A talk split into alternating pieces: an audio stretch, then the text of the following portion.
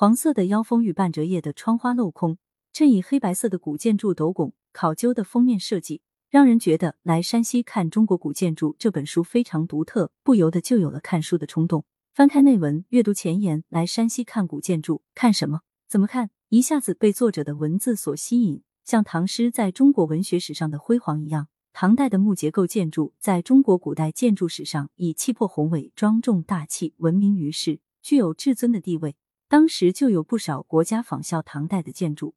从梁思成先生发现佛光寺开始，建筑史学界专家的眼光就都被吸引到了山西。在历次的文物普查中，山西不断的报告有新的发现，一次又一次改写中国古建筑史。作者转引梁思成先生对山西古建筑的评价：山西庙宇的远景，无论大小都有两个特征：一是立体的组织，权衡俊美，各部参差高下。大小相依附，从任何观点望去均恰到好处。一是在山西，专注或石器物，斑彩纯和，多带红黄色，在日光里与山冈原野同醉，浓艳夺人。尤其是在夕阳西下时，砖石如染，远近嫣红映照，绮丽特甚。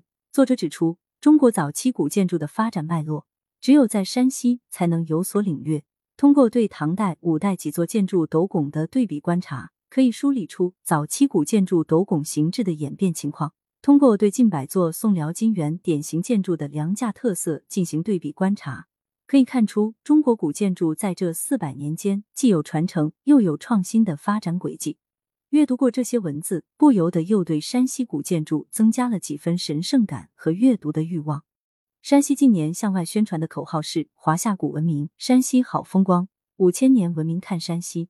让省外客人来山西看什么？山西是全国古建筑遗存最多的省份，山西的古建筑族可以代表中国。山西遗存的众多古建筑、壁画、彩塑，就是看得见、摸得着的古代文化，最值得向人们推荐。作为中华文明发祥地之一的山西，确实有许多值得说到的东西。但古代建筑是山西最直观、最能拿得出手的文化遗产。山西是中国古建筑的宝库，古建筑之多之美，令人目不暇接。对于一般游客来说，面对数量庞大的古建筑，如果不得欣赏的要领，犹如雾里看花。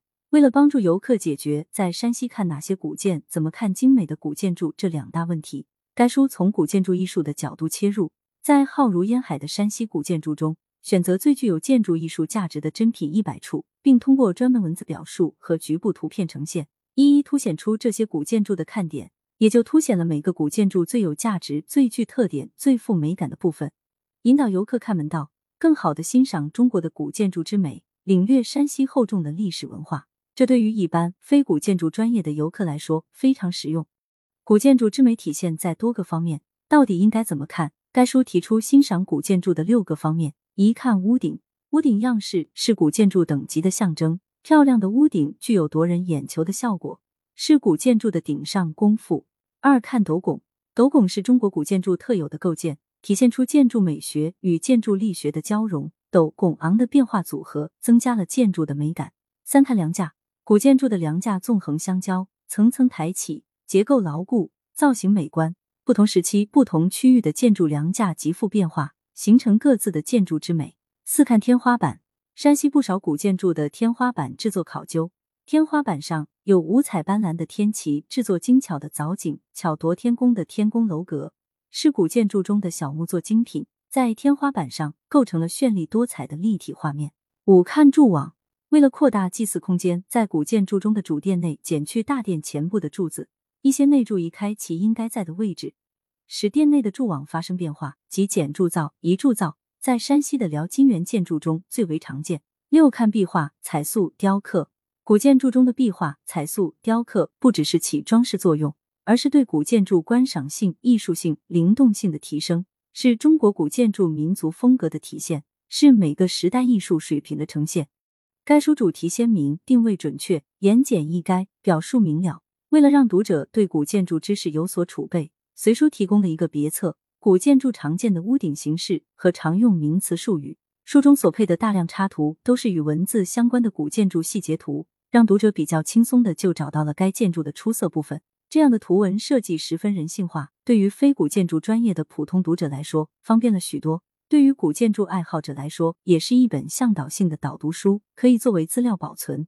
各个历史时期的建筑都携带着各自的文化信息，是每个时期人们审美艺术的真实留存。一座座古代建筑以其历经风雨磨练的资历，傲然屹立在三晋大地，以无声的语言表述着古往今来的辉煌和自己所携带的秘密。数量庞大的山西古建筑为全国游客提供了一个近距离接触古代文明遗产的展示台。